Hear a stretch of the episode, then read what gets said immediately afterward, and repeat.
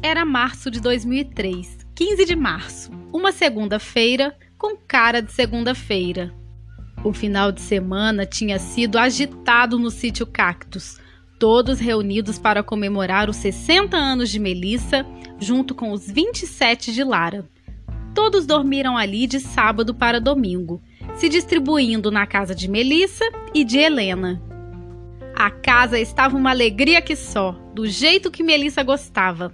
Aquela confusão de filhos e netos, muita comida, muita festa, cantoria e música. Mas no domingo, cada um seguiu seu rumo. E lá estava o ninho vazio novamente, somente Melissa e Alfredo. Alfredo acordou naquela manhã de segunda-feira, meio indisposto, mas Melissa fez um café bem forte para ele e disse que ele deveria estar cansado devido à festança no final de semana. Quando ela lhe serviu o café, ele pegou em suas mãos, já enrugadas e marcadas pelo tempo, e disse o quanto a amava. Melissa respondeu que também o amava, mesmo ele se tornando um velho cada vez mais enjoado. E eles riram. Melissa foi ao banheiro e, quando retornou, viu que Alfredo estava ofegante. Ela então gritou para que Ofélia, a moça que trabalhava na casa, corresse até a empresa para chamar Alice. Ofélia fez isso. E nessas coisas de destino, Alice estava com sua filha Pietra, bem naquela hora, que passou na empresa para tomar um cafezinho com a mãe, já que estava indo para o seu estágio no Pronto Socorro de Esmero. Pietra era uma estudante de medicina. Elas então correram para o sítio e, quando chegaram no quarto, era uma cena de filme. Alfredo estava infartando. Pietra entrou como uma bala para fazer a massagem cardíaca no avô e todos os procedimentos. Melissa manteve-se calma, segurando as mãos de Alfredo. E Alice gritava como uma criança. Mas não teve jeito. Alfredo morreu aos 71 anos, nos braços de Melissa, sobre os olhares e gritos de Alice e sobre as tentativas de socorro de Pietra. Naquele dia, Pietra entendeu e sentiu na pele os limites de sua profissão. Elas se abraçaram e choraram muito ao redor do corpo. Foi uma tristeza.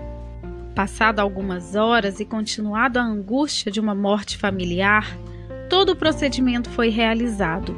Ambulância, declaração e constatação do óbito, um infarto fulminante. A notícia para toda a família e o preparo para o velório. No velório, Melissa ficou ali, sentada ao lado do corpo.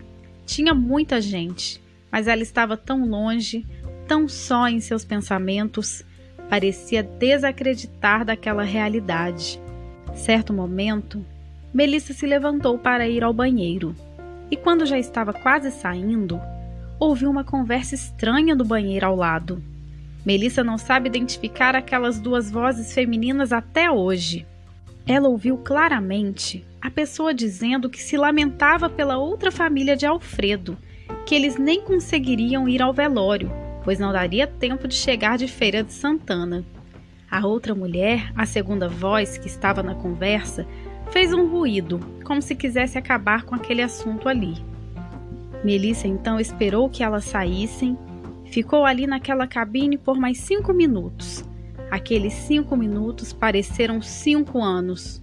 Melissa começou a entender tudo. Todas as viagens, todas as ausências, todas as desculpas, o que Feira de Santana tinha de tão importante.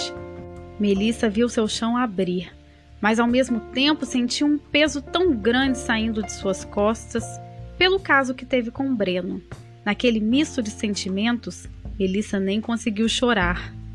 Ela guardou aquilo em seu coração por muitos e muitos anos, até resolver encarar aquela possível realidade.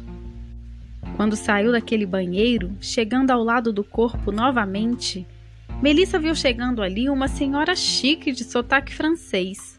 Vinha de braços dados com uma jovem ruiva. A senhora era Louise. Sim, Louise, um dos grandes amores de Alfredo. Ela estava acompanhada de sua neta, Paola. Louise agora era aposentada e morava no Rio de Janeiro. Louise foi em direção ao caixão, acariciou o rosto morto de Alfredo, depois se virou para Melissa e lhe deu um longo abraço, Elas choraram muito juntas. Os dias seguiram, a vida seguiu, as estações do ano cumpriram seu tempo. Melissa via sua família crescendo, netos chegando, vida acontecendo. E a história continua.